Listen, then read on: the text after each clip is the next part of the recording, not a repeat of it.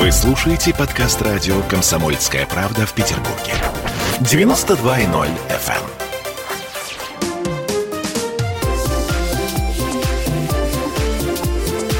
Открытая студия. 13:03. У нас в очередной раз настало время голоса Родины. И мы сегодня приветствуем в студии радио «Комсомольская правда», между прочим, депутата Государственной Думы и лидера партии «Родина» Алексея Журавлёва. Здравствуйте, Алексей. Здравствуйте. Ну и традиционно руководителя отделения партии «Родина» в Ленобласти Валерия Шинкаренко. Приветствую вас. Валера, здрасте. Слушайте, на самом деле у нас сегодня не просто так стрим. Основной повод у нас сегодня в том, что Алексей Журавлёв находится в турне по Российской Федерации. В планах у вас, Алексей, 100 городов посетить, не так ли? Абсолютно точно. Но вот сейчас, последние 3 дня, Алексей был в городах Ленинградской области. Сейчас попытаемся понять, каковы впечатления. 20 городов вы посетили, да, за 3 дня. Где наибольшее количество проблем, на ваш взгляд, накопилось? Сразу начнем с плохого. В Ленобласти накопилось наибольшее количество проблем. Так. Мне так представляется. В каких городах? Практически во всех городах, где есть у нас, где мы посетили, где у нас местное отделение есть, везде проблемы есть, существуют. Они, как характерны по всей стране, в общем, одинаковые. Например, та же оплата ЖКХ. Угу.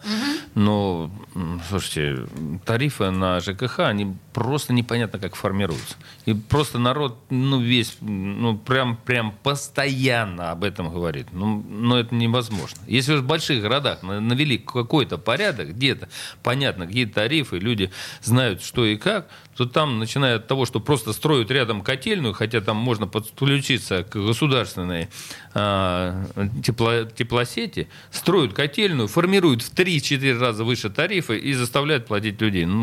И в этой ситуации такой. Люди абсолютно бесправны, они ничего не могут сделать. Потому что сделано все по закону. А что не так? Просто, подключили по-другому. Валерий, вы в курсе, да, того, о чем говорит Алексей? Вы были свидетелем всего этого. Пенсия 9 тысяч, ЖКХ 7 тысяч. Как-то выживать надо. Основная проблема на сегодняшний день. Прекрасная история. Если говорить о конкретных... Так мы посетили 8 городов. 20 городов Алексей Иванович посетил в северо-западе. Да? Да. За 3 дня 20 городов посетить невозможно. Нет, у меня на самом деле... За 3 дня 8 городов посетили. Хорошо, 8... 8 городов тоже, в общем, достаточно много. Но мы начинали с 7 утра и заканчивали в 11, поэтому... Я посмотрела у вас на сайте как раз партии «Родина». Очень много фотоотчетов о ваших встречах с местными жителями. Я так понимаю, человеческих историй вы прослушали немало. Что-то, какая-то конкретная, может быть, поразила, так, чтобы нам представлять себя? Да, много историй, честно сказать. У меня мама многодетная обратилась просто ко мне с точки зрения того, что ей положено жилье, она как сирота, и ей не дают. Анастасия Преображенская. Да, да. С Приозерска. Приозерский, да. Она обратилась, просто в Инстаграме мне написала. Я как раз проезжала Приозерск, согласовали с Валерием Викторовичем по поводу того, что давайте заедем, просто там как раз и она вышла, мы с ней проговорили, понятно, что за проблема, что мы там можем включиться и как-то это решить. 9 человек живут в 3 комнатах ветского жилья, общей площадь 41 квадратный метр. Да. 41 квадратный метр, 9 человек. Да. Что меня поразило в этом отношении, понимаете? Мало того, что власть не решает этот вопрос, они стали ее травить. То есть после того, как я уехал, там типа Дон Кихот приехал, они дождутся у меня, если они не отстанут от нее. Больше того, к нам представили полицию, представляете? Нет. Нет. Депутат Государственной Думы приехал, встречается. Несанкционированный митинг, да? Да, они говорят, у вас тут несанкционированный митинг. Я говорю, минуточку. Так. Значит, еще раз, это Приозерский район? Это прям Приозерск. Это Приозерск непосредственно. Как это возможно вообще? Слушайте, это классная история. Какой кошмар. Если бы не было депутата Государственной Думы, я думаю, нас всех бы забрали, наверное. Да, так ко мне подошли и говорят, мы будем вынуждены выписать штраф. Я говорю, читайте закон о статусе депутата. Административное правонарушение. Да, на всякий случай. Слушайте, вообще не хочется думать, что в Ленобласти живут такие дикие люди. Пусть даже и где-то на местах. Понимаете, что меня поражает? Вот, ну ладно, вот как бы я поступил на месте главы? Ну вот приехал тебе депутат. Ну ты выйди к нему. Вместе, вот проблема. И сказать, а что вы бред? Давайте я вам сам все расскажу. Давайте вместе с вами пройдем по городу, поговорим с жителями. Открыто, понятно. Нет, присылает замглавы, который тайно фотографирует, там кто-то чего. Там вот тут же полиция подходит. Ты кто есть-то, идиотный? Ты кто есть? Ты избран народом для того, чтобы их проблемы решать. А ты стоишь же и там тайно фотографируешь депутата. Трусливая стилистика. Да, а потом рассказывать, что он тут приехал, там политический там вояж. Гастролер. Просто у меня слов нет. Матом нельзя ругаться. Пока нет. Слушайте, я просто напоминаю вам, что вы, во-первых, можете нам звонить в прямой эфир 655-5005, но подождите, не сразу, да? И вы пишете нам, уже задаете огромное количество вопросов у нас под видеотрансляцией ВКонтакте. Друзья, мы сейчас немножко еще поговорим, вот с вашего позволения, я сама задам несколько вопросов, да, у нас будет такая установочная история, а потом мы обратимся обязательно к вашим вопросам. Так, Валерий, вы можете как-то прокомментировать дичайшую историю? Вы знаете, я обрадовался, когда я узнал, что наш партийный руководитель едет к нам. И я обрадовался тем, что можно, используя депутатскую неприкосновенность, проехать все-таки по малым городам, встретиться с людьми, потому что удивительным образом такой закон, что... Но мы согласование, естественно, мы не получили. Вот единственное, только нам в Гатчине разрешили встретиться с ветеранами. Вот мы наградили дети Победы. Вот в Гатчину я бы отметил, похвалил. И там все достаточно цивилизованно прошло. Нас встречал и один из руководителей предприятия мусоперерабатывающего в поселке Новосвет, о котором мы с вами много говорили, о том, что необходимо эти свалки ликвидировать. Вблизи Петербурга, и особенно вблизи Гатчины, жемчужины Ленинградской области, исторической, и тем более сейчас и столицы там признали каким-то образом, значит. И вот там встречал, вот он рассказывал, проблемы озвучивал, как все. А вот это вот Гатчинский район, надо отдать должное, цивилизованный подход такой был. Гатчина, да. Вот это цивилизация, да, потому что она приняла на себя, очевидно, столичный статус. А в Светогорске нас половина колонны не пропустили просто, приграничную зону. Давайте по очереди. Вот да, с Гатчиной, с этим мусороперерабатывающим, со свалкой с этой. Вот, Алексей, вы видите какое-то решение этой проблемы? Вообще, что с этим делать? Слушайте, конечно, мы видим это решение проблемы. То есть это 70 метров гора, это мусорная. Она, конечно, вонючая, да, ужасная. Вообще, а там просто прямой видимости дома. И продолжается прием мусора, он продолжается. То есть, понимаете, есть программы, которые, конечно, они существуют, и они должны быть реализованы. Почему они не реализовываются в Ленобласти? Здесь не только, кстати, про Ленобласть надо говорить. Тут надо говорить и про Санкт-Петербург, потому что мусор-то отсюда, 80%, а то больше отсюда идет. Соответственно, если здесь должны быть мусороперерабатывающие заводы. Причем, когда мы там говорили, там нормальные ребята, кстати говоря, они открытые, они все говорят о своих проблемах, говорят, да мы готовы решать.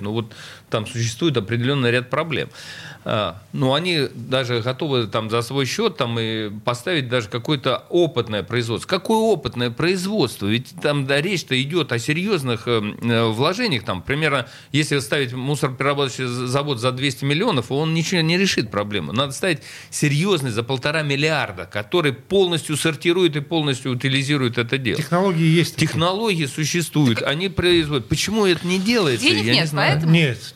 Большие интересы согласованы. Вот мы 4 года говорили о необходимости создания единого регионального оператора, чтобы это была одна проблема Санкт-Петербургской агломерации. Наконец создали. Говорили. Но практически мы спрашиваем специалистов, где заводы новые есть, хотя бы один завод заложили. Ни одного завода до сих пор не заложено. Но зато 36 свалок нелегальных. Они отчитываются. Мы закрыли 36 нелегальных свалок. А вы отчитайтесь, сколько вы не закрыли нелегальных. Вы же понимаете, это черный бизнес. Из каких? Это миллиарды. Конечно. Да и легальный тоже. И легально надо рекультивировать. На Востоках закрыли свалку, надо рекультивировать. В Гатчине обещали, что до конца года свалка закроется, перестанет принимать мусор. Мы его честно спрашиваем руководство, вы закроете до конца года? А говорит, а куда будет мусор возить? Вопрос встречный. Да. Очень сильно сомневаюсь, что они закроются до конца года. Объявили, что в 2023 году все свалки в Ленинградской области закроются, да, власти объявили. Но А какие заводы? Чтобы закрыть, надо что-то заложить, построить. Где положить? Покажите, где заложен камень нового, фундамент нового завода. Его же пока нету. То есть это пока все такие предвыборные, получается, у нас риторика и обещания. Но вот мы 16-го года, сейчас повторяю, мы первый круглый стол провели в 16 году. Эту тему поднимаем, этих мусорных гор вокруг Санкт-Петербурга. И до сих пор это она не имеет решения. То есть юридически сдвинули, создали оператора, и все пока. Но ни одного завода пока не заложили. Но почему? Такой великолепный город, как Санкт-Петербург, есть умные ребята. Вот мы смотрели робототехнику. Конечно. Вчера смотрели, значит, которые вот эти вот мусоросортировочные линии делают, сами автоматически делают. Сами делают. На своих комплектующих. В Петербурге. Да. Обкат, и эти линии работают. И почему до сих пор... И вроде бы как бы и бизнес от мусорный вот этот перерабатывающий, который вот занимается, вроде тоже он открыт. Но такая административная идет несогласованность. Вообще, такая, конечно, административная, то есть волокита, такая идет виде, вот эти барьеры вот между Питером, то есть это необъяснимо, нормальному человеку это необъяснимо, потому что... Видимо, очень острая тема, потому что наши слушатели сразу подключились именно под эту, да, историю. Вот Михаил нам пишет: Петербург заваливает мусором Ленобласть, почему эта проблема не решается? Ну, видите, Михаил, вот сейчас мы пытаемся как бы это обсудить, да, почему эта проблема не решается, да. Тут какие-то теплые слова в отношении вас, Алексей. У нас буквально сейчас 14 секунд в студии до рекламы, да, в студии радио «Комсомольская правда» лидер партии «Родина», депутат Государственной Думы Алексей Журавлёв и лидер регионального отделения партии «Родина» в Ленобласти Валерий Шинкаренко. 2 минуты, вернемся. Открытая студия. Мы тут порт-ячейку организовали, «Бычью России» называется. Я секретарь, это мой актив. А вы кто такие? Он пришел на радио «Комсомольская правда». Каждый понедельник в 6 часов вечера Дмитрий Гоблин-Пучков с толком, расстановкой и старым добрым сарказмом обрисовывает слушателям обстановку в стране и мире. Руководитель этого шапито, массовик-затейник Зеленский, он никто. Это даже не Петрушка, насаженный на руку. Гражданин Байден, который публично называет президента Российской Федерации убийцей, тоже как-то, на мой взгляд, немножко не в себе. Вызывают изумление коммунисты, которые стоят с монархистами, нацистами, гомосексуалистами. Вас-то что туда принесло? Я могу понять, чего хотел Владимир Ильич Ленин. Полного изменения общественного строя. Вот это вот действительно серьезная задача. Каждый понедельник в 18:00 по московскому времени. Подключайтесь. Гоблин плохого не посоветует.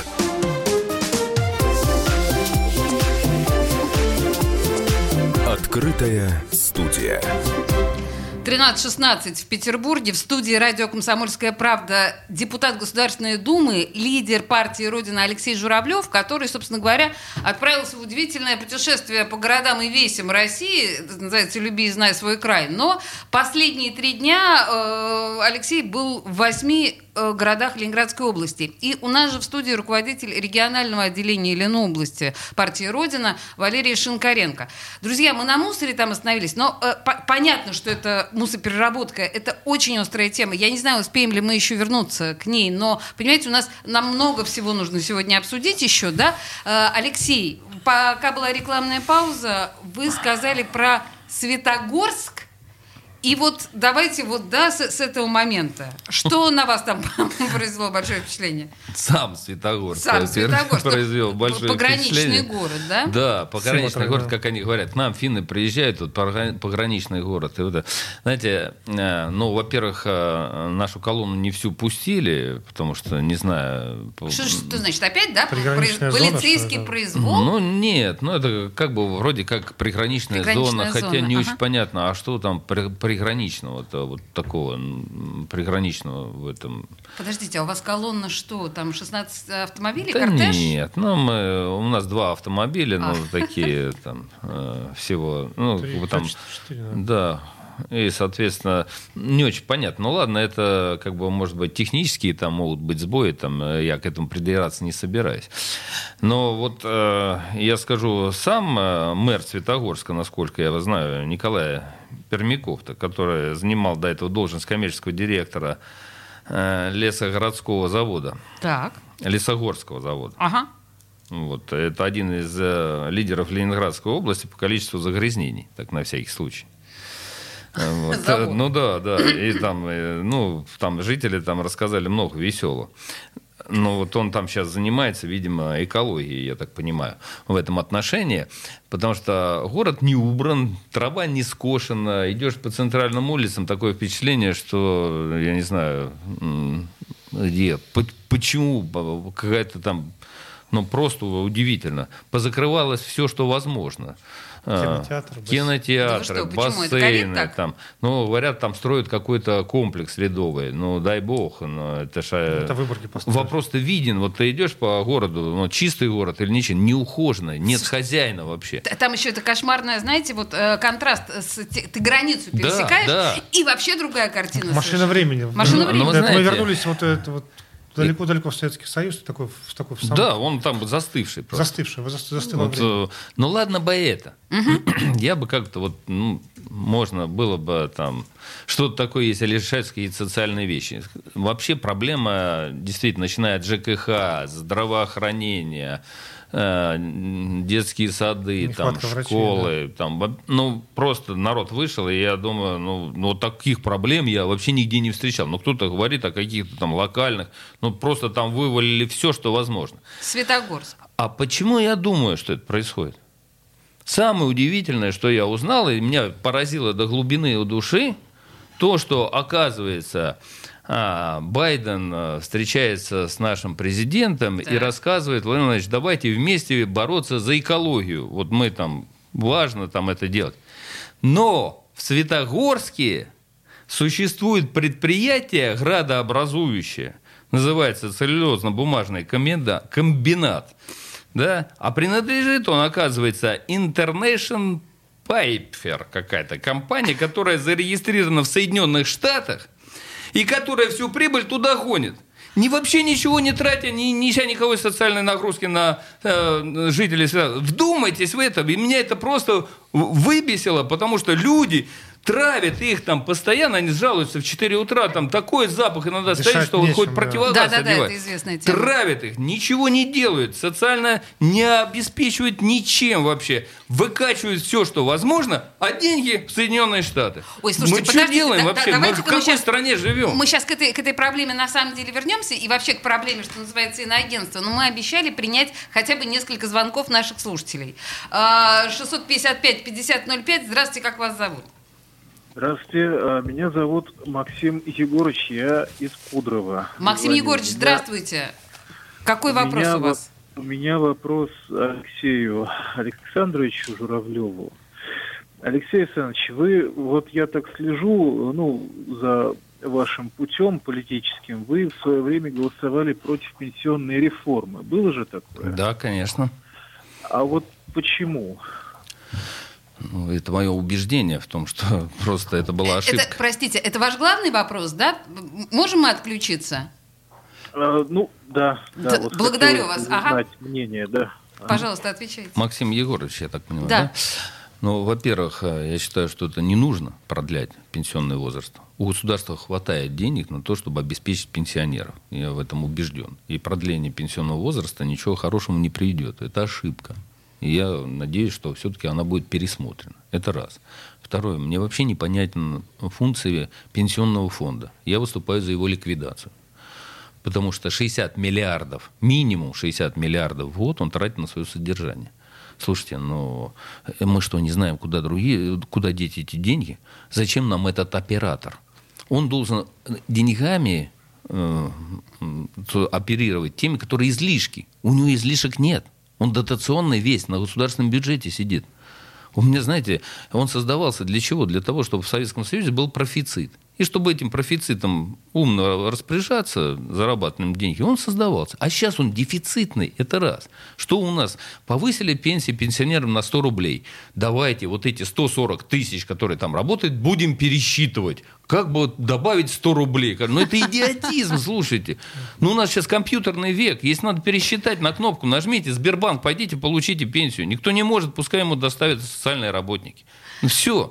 Алексей, на самом деле, я не знаю, как в Ленобласти, но в Петербурге все районные пенсионные фонды отгроханы сумасшедшие дворцы. Какого черта, спрашивается, приходит пенсионер за своими 15 копейками в мегадворец? Чтобы гонять его за справками, конечно, работа идет. Вы что, 140 тысяч, как надо обеспечивать-то? Так, я поняла. Просто, на самом деле, действительно, пенсионный фонд под большим вопросом, его необходимость вообще как института. Не нужен. Хорошо, поняла. Вернемся, наверное, к Светогорску. Или, в принципе, мы сказали основное. Кстати говоря, то, что вот вы говорите о том, что там предприятие, которое платит налоги в Америку, я не могу не спросить, извините, по поводу партии КПРФ, которую партия Родина недавно обозвала иноагентом.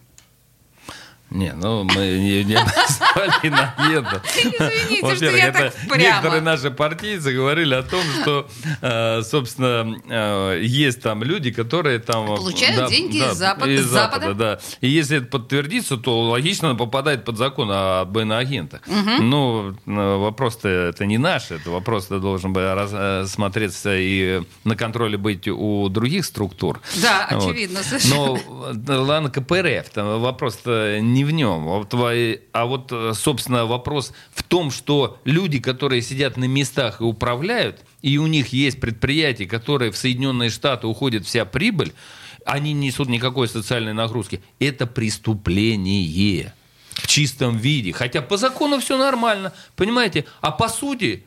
Просто истинный сволочизм. И затыкает рот местным активистам. Вот у нас там Зинаида Николаевна есть, местный муниципальный депутат.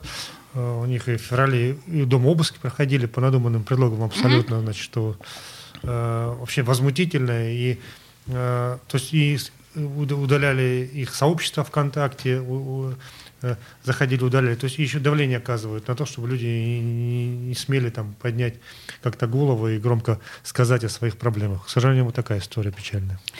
Так, принято. Слушайте, у нас еще с вами в момент рекламной паузы прозвучало название Каменногорск. Да, Каменногорск. Похоже, Каменногорск на вас тоже произвел впечатление. Начиная от дороги Михайлова, Каменногорск, то есть ее полное отсутствие. Отсутствие дороги, ну, то, да. Это, там гравий. Из Приозерска Выборг не доехать. Я так понимаю, что в Светогорске тоже с дорогами все плохо. Ну, в Светогорске еще плохо. По сравнению вот с этой, там, можно сказать, там вообще идеально. Грунтовая дорога в современные дни. Грунтовая, разбитая. О, Господи, какой кошмар. То есть, понимаете, в наше время она просто разбитая полностью. Местные жители говорят, что ее делают постоянным. Но асфальт не кладут, потому что она разбивается, естественно, опять отсыпки, карьеры идут, и там, все, да, карьеры там, ну, гравий. Ну, это непонятно. Ну, не эта история меня поразила больше всего. Меня, значит, поразила история следующая. Там есть перевозчик-оператор. Был, которые вот местные маршруты все там и со Светогорском он держал, и с Выборгом. Вот они... Автобусный парк. Угу. Причем очень хороший оператор, насколько я понимаю, мы видели сами эти автобусы, хорошие современные автобусы, переведенные на экологически чистые, так сказать, они на газе работают, на метане, да, все отлично. Он был награжден, по-моему, в прошлом году областной администрацией как лучший перевозчик. Так а почему был-то? Я объясняю. Так. Это интрига.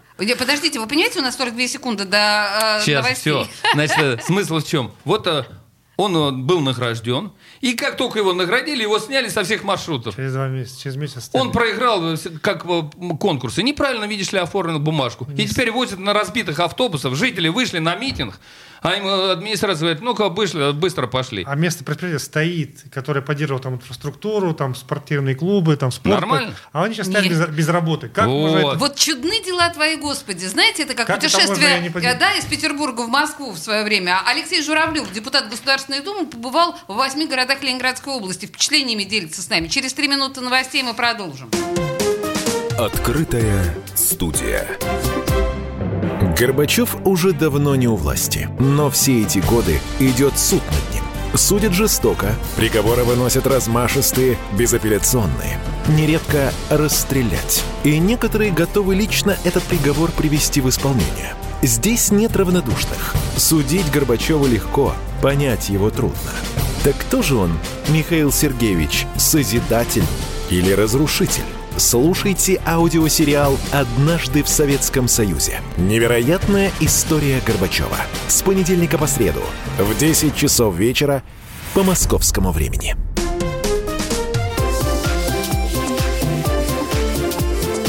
Открытая студия.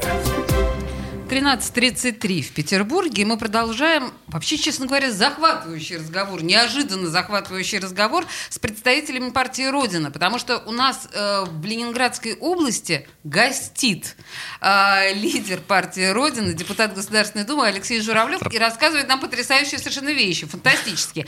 А рядом руководитель регионального отделения партии «Родина» в Ленобласти Валерий Шинкаренко.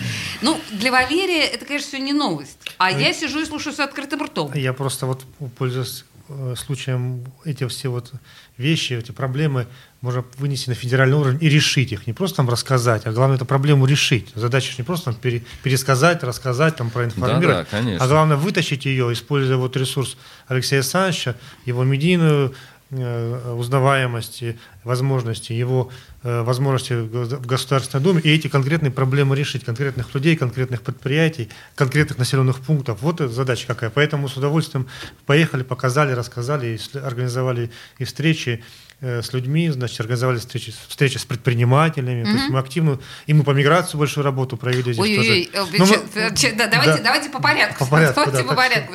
У нас большая работа прошла. Я чувствую, потому что у меня вот то, что у меня открыт сайт партии «Родина», я уже впечатлена. Значит, смотрите, у нас еще были на повестке Мурино, Кудрово. И, кстати, у нас очень много... Извините, дорогие наши слушатели, я читаю все ваши вопросы про Кудрино и Мудрово. Неплохая оговорка. Кудрина и Мудрова, да. В общем, все мы видим. Нам нужна мудрая градостроительная политика, понимаете? Спасибо, да. Это оговорка по Фрейду. Мудрова должно быть. С честью выйти из идиотской оговорки. Знаете что, но прежде чем мы будем говорить о Всеволожском районе, давайте примем, наверное, звонок от нашего слушателя. 655-5005. Здравствуйте, как вас зовут? Да, здравствуйте. Меня зовут Георгий. И я вот вообще из Всеволожска, но сейчас проживаю в Санкт-Петербурге. И вот много говорили про ЖКХ, вот это вот все, такой вопрос. Ну ладно, там цифры какие-то непонятные, непонятно за что платишь, вот это вот все. Ну и платежки же тоже, то есть ты не видишь, за что ты платишь, там сам черт ногу сломит. Вот планируется что-то с этим делать, только вот конкретно, по шагам. Не так, что на карандаш взяли, а вот что вот с этим делать будут. Спасибо. Принято, спасибо большое. Ну что, Алексей, сможете ответить нашему слушателю? Нет, к сожалению. Не сможете. Почему? Потому что, понимаете, что вот с этим делать? Закон как предусматривает? Он предусматривает, если у вас есть сомнения в платежке, вы имеете право обратиться в управляющую компанию, и вам они обязаны все это сделать. На деле что происходит? На деле происходит, что управляющая компания говорит: слушай, дорогой, иди-ка ты лесом. Дальше вы должны что делать? Обращаться в прокуратуру, в суд. Ну, кто будет постоянно за каждую платежку судиться? За 1000 рублей. За 1000 рублей. Понимаете, вот они на что рассчитывают. На суд потратили. И это ужасная вещь, потому что я выступал вообще за государственное регулирование этими управляющими компаниями. Сегодня сколько этих управленцев бегает за рубежом с деньгами, да, с большими огромными деньгами. Но государство не хочет, оно специально сбросило эту проблему на жителей. Говорит, вы там сами решаете, вы там собираетесь, там, а это сделать невозможно. Вот в том же, в Всеволожске не знаю как, а вот в Мурино. Да, там, говорят, вообще там разборки с оружием в руках, там эти управляющие компании друг с другом воюют. За деньги. Вы понимаете? За деньги. Как вот с этим вопрос решить? Это можно решить только на федеральном уровне. Почему мы пытаемся вот эти вопросы все... Я хоть и один там, один и в поле воин, да, если по-русски скроен, но тем не менее вот все-таки не дают принять именно такой закон, чтобы чиновник должен за это отвечать. Чиновник, а не управляющая компания. Когда приходят люди и говорят: это ваша управляющая компания, вы там сами решаете. Нет, потому что вы все их так контролируете. Вы допустили эту мафию внутри. Вот в чем проблема. А в этом Всеволожске, вот он оттуда позвонил. Георгий, да. Раз уж Георгию сказал. Ну вот смотрите, мы там с обманутыми дольщиками встречались. ЖК «Радужное». Ну это же вообще беспредел какой-то. Главстройкомплекс. Учредитель там один из них, это, значит, бывший глава администрации Всеволожска, да? Вице-губернатор бывший. Криницын какой-то. Ага. Дальше, а руководитель сегодняшний, да, вице-губернатор Ленинградской области, бывший, да, тоже, Николай Пасяда, да, миллиардер. С людей деньги, да, так, с людей деньги собрали и не хотят достраивать. Вот вопрос, просто беспредел полный творится. И главное, один чиновник, второй чиновник, ничего там сделать не могут, кто-то там под домашним арестом сидит, люди без квартир уже там седьмой год или сколько они там, достаточно долго. Понимаете? Ну, это... Ну, и как будто мы это не видим. А по закону все нормально. Все нормально. А почему вице-губернатор не может? Да потому и не может.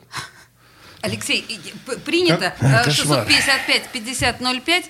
Еще один звонок примем. Здравствуйте. Как вас зовут? Здравствуйте. Здрасте. Меня зовут Анастасия. Я жительница Мурино. Вот недавно Валерий Викторович приезжал к нам вместе с Журавлевым. Я была на этой встрече. И мне вот сейчас они очень понравились как политики. Я заинтересовалась деятельностью Родины более плотно. И так уже давно смотрю эфиры на Комсомолке, с ними слушаю. Спасибо. Вот я хотела бы узнать, какие есть политические планы у них. Что планируется в грядущем будущем, ближайшем? Ой, Анастасия, спасибо большое. Мы вообще планировали в последней части поговорить именно о политических планах. Ну, можем начать сейчас, но, друзья, далеко от Мурина и Кудрова не отходим, потому что мы еще к этой теме вернемся. Ладно, с вашего позволения? Да, если говорить о политических планах, Валерий. Естественно, ну... Алексей Александрович, наверное, вы о политических планах должны сказать. Я уже добавлю. Прежде всего интересует Ленобласть. То есть, я так понимаю, людей. Мы о политических планах на федеральном уровне... Я думаю, Анастасию именно это интересует. Ленобласть. Да. Поэтому Ленобласть, я думаю, что у нас понятные планы. Единственное, что хочу в этом отношении сразу акцентировать внимание, и, кстати говоря, руководству тоже Ленобласти, потому что в прошлые выборы в Государственную Думу, и когда мы одновременно шли в ЗАГС... В 2016 году. Понимаете, что они сделали? Мы идем по подписи, мы собрали все подписи, жители нас поддержали, и они волокитили, не регистрируя партию. Не регистрируя партию несколько месяцев. И зарегистрировали цинично, а мы, естественно, нас не регистрируют, мы не участники политического процесса выборного, и мы не имеем права агитировать. Цинично зарегистрировали в субботу перед выборами в день тишины. Ну, по решению суда. По решению суда. Я встречал выборы, да. Понимаете, судья, да? Вот насколько циничен чиновник. Он уже с ума сошел вот в своем вот этим, в таких моментах. Я хочу сразу предупредить. Я специально сюда приехал. И я буду держать это на контроле. И приеду еще несколько раз. Если подобная вещь повторится, и они собираются это сделать, я думаю, что это закончится плохо. Я буду на федеральном уровне поднимать этот вопрос, и никому сладко не будет. Поэтому пускай соблюдают законы. Господин Журавлёв предупредил. Но возвращаясь к вопросу Анастасии. Возвращаясь, естественно, мы участвуем в выборах в законодательное собрание. У нас 33 кандидата уже подготовлены. Вот мы сейчас готовим документы, значит, и будем их выдвигать.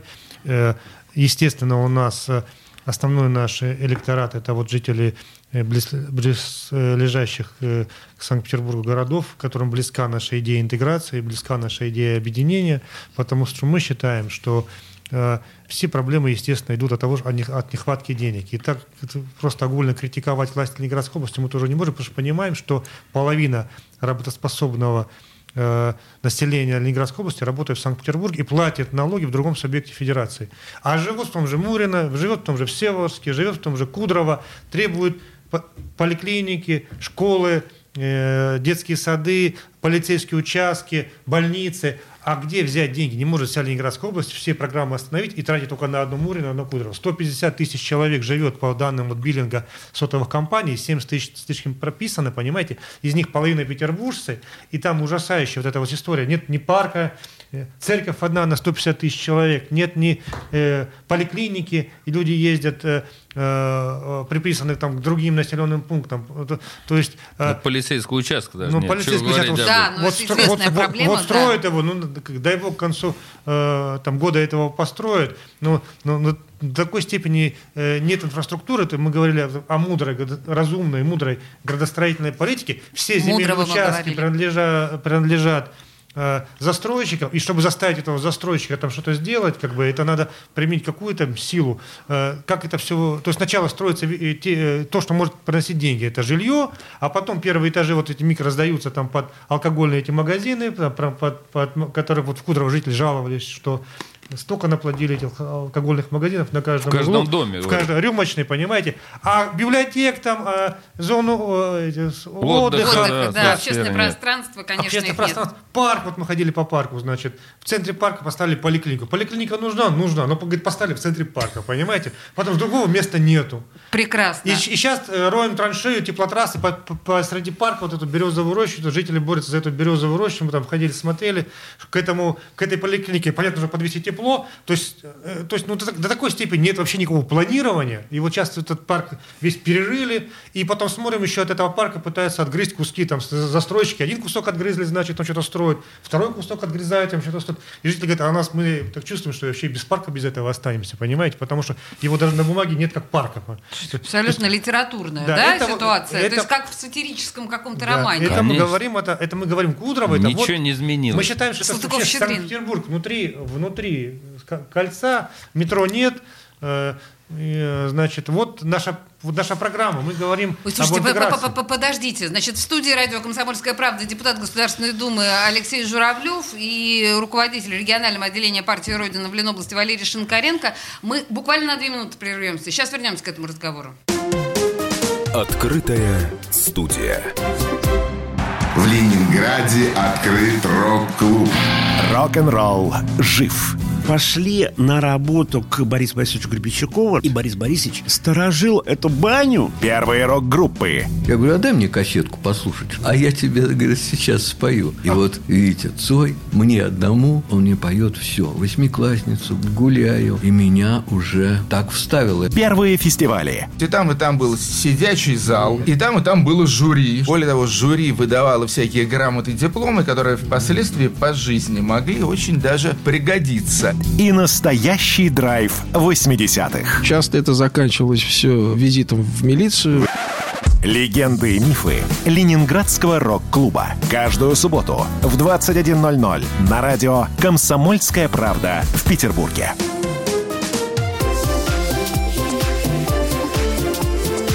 Открытая студия. 13:46. И голос Родины мы слышим последние 45 минут. У нас еще буквально минут 12 для того, чтобы задать основные вопросы. В студии радио «Комсомольская правда» депутат Государственной Думы и лидер партии «Родина» Алексей Журавлёв и руководитель регионального отделения партии в Ленобласти Валерий Шинкаренко. И мы, собственно говоря, в предыдущей части начали говорить о политических планах и амбициях. У нас тут вопрос от Натальи Яблонской. Какие амбиции у «Родины» по Госдуме? Сколько мест планируете занять? Вот такой вопрос у нас под нашей видеотрансляцией. Да, интересный вопрос, в общем, понятный. Вообще мы собираемся пройти, конечно, 5% барьер. Так. Это наша задача. Сформировать фракцию. Если мы сформируем фракцию, то минимум это будет где-то порядка 12 человек. А вообще, конечно, если чуть больше, 6% набираешь, уже 20%, и так далее. В зависимости от того, как будут распределяться мандаты. Это проблема заключается в том, чтобы надо пройти 5% барьер. Вот это очень важный момент. Мы сосредоточены все вот на этом деле. Потому что мы считаем, что мы способны это сделать. Мы сильно работаем в этом отношении. И я убежден, что у нас будет хороший списочный состав и хорошие одномандатники. Мы по одномандатным округам тоже выставляем. В том числе и здесь будут у нас, конечно. Но и кроме всего прочего, надо понимать, что еще 39 законодательных собраний субъектов федерации выбираются. Это почти половина вообще... И Петербург. Да, в том числе и Петербург. Да, ну, там и Алтай, и Тамбов, ну там много, там 39. И вот это огромная выборная кампания вообще по всей стране. Больше, наверное, не будет вообще вот, в ближайшие 5 лет. Поэтому мы принимаем везде участие, и мы намерены, в общем-то, пройти 5% барьер на Государственную Думу, ну и, естественно, в законодательное собрание зайти из 39, ну... Достаточное количество. У нас есть такие шансы. Ладно, звучит интригующе. Я понимаю. Нет, но окей, удачи. Хорошо, давайте вернемся все-таки к непосредственно Ленобласти и к Кудрово, и к Мурино. И у нас тут вот прям сыпятся вопросы по этому поводу. Я так понимаю, что, Алексей, вы встречались и с дольщиками, да, в Мурино. Как это называется? Десяткино. ЖК Десяткино. Десяткино. Вот обманутые дольщики. Ну что тут? Вот как... Какое у вас впечатление, как помочь им? Вы знаете, вообще, вот я хочу сказать, вот есть такая компания «Домофонд». Она в России провела опрос, как они утверждают, там 200 российских населенных пунктов они исследовали, и оказалось, что в, значит, Кудрово на первом месте по удовлетворенности своими достатками, ценами на товары и услугами ЖКХ. А Мурино на втором, да, понимаете? А Москва только на третьем. Вот, понимаете, вот так вот. Боже мой. И они на чистом глазу вот это вот дело публикуют и говорят, что вот, знаете, вот так вот. Но кто заказал вот это идиотизм? Ну, это нужно быть идиотом, чтобы так... Ну, кто-то заказал, ведь эти застройщики, которые не хотят ни черта делать, ни соцсферу развивать, ни парки, не нести социальную нагрузку. Они говорят, а мы сейчас вот, вот смотрите, у нас самое лучшее, вы тут живете вообще, как у Христа. Покупайте наши квартиры, да, по более высокой цене. И недострой у вас здесь еще. Вот, вот, понимаете, люди 7 лет там бьются за это дело, но мы уже наметили с нашим региональным отделением правильные какие-то моменты, как это сдвинуть с мертвой точки. Но тут, правды ради, надо сказать, что местные власти, я имею в виду именно губернатор, обращает на это внимание. Это вот справедливости ради сказать, что обращает. Мы просто хотим не то, что там как-то попинать власть, а сказать, чем можем помочь. Мы реально готовы в этом отношении сделать. И так как есть специальные программы, мы просто хотим, чтобы этот недострой вошел в эти программы и все-таки помочь вот власти в этом деле. Проблема в коммуникациях. Люди просто говорят, что им не объясняют, они не понимают. И от того, что они не знают, и им не объясняют. Тоже десятки, вот если разобраться глубоко, то там процесс идет, но идут задержки. Там объективные или субъективные, значит, это уже вопрос второй. Задержка идет, но как только у людей уже, вот, которые они последние деньги тебе вложили, ипотеку платят, и любая задержка там, на месяц, на два, и если им это не объяснить, почему это происходит, они начинают нервничать, начинают писать плакаты «Путин, помоги», значит, выходить с плакатами. Но просто должна быть коммуникация, должны быть чиновники просто объяснять, что вот так, то есть больше с людьми, больше с людьми разговаривать. И вот за десятки, но более-менее вот, душа спокойна, что должны, если вот сейчас и там активисты собрались такие грамотные, они понимают, что они хотят, понимают, как это достичь, и не смотрят вообще за всей этой структурой, мы были, следят за всей Ленинской областью, за другими регионами. А вот в Радужном возникает опасение, что там вот какая-то там непонятная история, что достраивают только те дома, которые, значит, в высокой степени готовности, 80%, а те, которые котлованы, но котлованов, скорее всего, эти люди опасаются, что до них руки не дойдут, или когда дойдут, неизвестно. Вообще потеряют деньги. Да, вообще потеряют деньги. И тут надо следить за соблюдением закона, чтобы вот эта процедура банкротства, чтобы все кредиторы были удовлетворены, все кредиторы вот обманутые дольщики были удовлетворены. Не только там одни. У нас есть там и профессионалы, ребята и кандидаты в законодательное собрание наши, которые профессиональные, это арбитражные управляющие, которые этой проблемой занимаются, они знают, как помочь людям, они этот вопрос ведут. То есть как это сделать, мы знаем. Надо просто строго смотреть за соблюдением закона и сделать так, чтобы одни что-то получили, а другие вообще остались у разбитого корыта. Так нельзя. Вот там такая вот во Всеволожске опасность. Ну, в общем, Алексей существует. Сказал, что решает, да? То есть вот, бы господин Журавлёв... Президент сказал, решить вопрос до 23-го года. До 23-го года, да. Я говорю, губернатор старается. Надо просто помочь, и я уверен, что мы совместными усилиями этот вопрос решим. В конце концов, здесь уже точно лавры не нужны никому, а нужно действительно людям помочь. И эта проблема, она по стране вообще существует. Ну, конечно. Но в Ленобласти из всех обманутых дольщиков 10%. 10%. Это очень много. Даже? Да, в любом случае большая проблема. Да. Слушайте, тут на самом деле еще наши слушатели тут просто сыплют вопросами по транспортной проблеме, естественно, и конкретно по Кудрово и по Ленобласти вообще. И тут я просто суммирую, эти вопросы. Вот Алина спрашивает, за счет чьих средств будет решаться транспортная проблема в области? Смотрите, вот губернатор предложил городу создать межбюджетные фонды. Пока я в открытых источниках ответа от Петербурга не услышал, потому что у нас, жители области, вопрос возникает. Но если мы платим налоги в другом субъекте федерации, половина, каждый второй платит налоги, помогите, пожалуйста, решите проблемы совместно, потому что не въехать ни в Петербург, не выехать. Мы большую часть времени стояли в пробках, когда въехать, выехать, и въехать, выехать из Петербурга. И все стоят в пробках. Петербуржцы живут в том же Мурино, в том же Кудрово. Половина населения — это петербуржцы. Они же должны получать какие-то социальные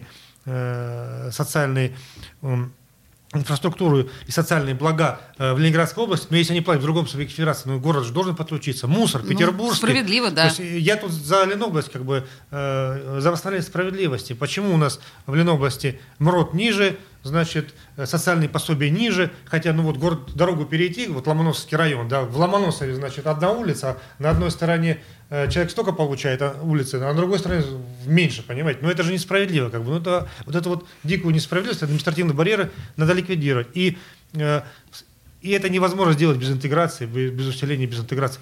Либо это сделать, пожалуйста, один субъект федерации, один губернатор, один бюджет, который все решает, либо какие-то реально действующие межбюджетные фонды, которые наполняются и которые решают. Но это опять мы пойдем по пути создания новой прослойки чиновников агломерационных. Мы против этого. Мы говорим, что должен быть один хозяин, должна быть Санкт-Петербургская губерния, и это было бы справедливо.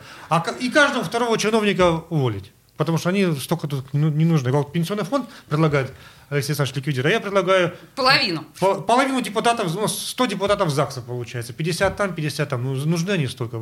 И все сидят на Суворовском проспекте, Мне кажется, и 50 на всю агломерацию многовато. 25, я думаю, как в Лондоне, 25 человек, губернатор, 25 депутатов, так депутаты должны быть зубастые, чтобы они контролировали этих чиновников, а не просто какие-то марионетки.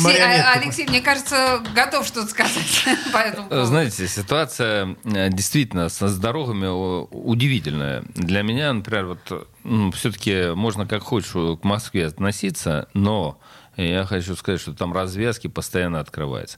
Собянин как-то умудрился договориться все-таки с губернатором Московской области. Ведь тоже такая проблема существовала. Я помню, подписана куча соглашений, куча всего. И теперь это единая транспортная система. То есть у нас также живут в городах, в Подмосковье, то же самое, все едут на работу в Москву, потом возвращаются назад. Решена проблема. Эта проблема, если поставить вопрос, что ее надо решить, она будет решена. А если, конечно, у каждого свой хозяин, как я ехал из Коми в Архангельскую область, и там этот участок дороги как раз по Коми, видимо, кто-то считает, что он тут граница проходит или там, и километров 30, там вообще тоже бездорожье дико, 10 километров в час. И все. Когда ни о чем не договорятся. Можно вообще шлагбаум ставить въезда из Санкт-Петербурга в Ленобласть. Слушайте, это же вопрос элементарный. Это вопрос чиновников, которые должны решать. Эффективного госуправления. Конечно. Народу все равно, людям все равно. Конечно, все равно. Да, им главное, чтобы удобно было, комфортно, безопасно. Но если в Кудрино нет даже метро. Хотя там не может быть метро? Оно обязано там быть. Слушайте, так в общем... Там 800 метров в советское время тоннель построен, законсервирован. Достройте хотя бы... 20 секунд, друзья, у нас до конца эфира. Пожалуйста, все наши слушатели на сайт партии Родина, потому что там много интересного, чего мы не успели сейчас поднять. А в студии радио «Комсомольская правда» были депутат Госдумы, лидер партии Родина Алексей Журавлёв и руководитель регионального отделения партии Родина в Ленобласти Валерий Шинкаренко. Господа, спасибо большое. Спасибо большое. Спасибо, Борис, большое. Открытая студия.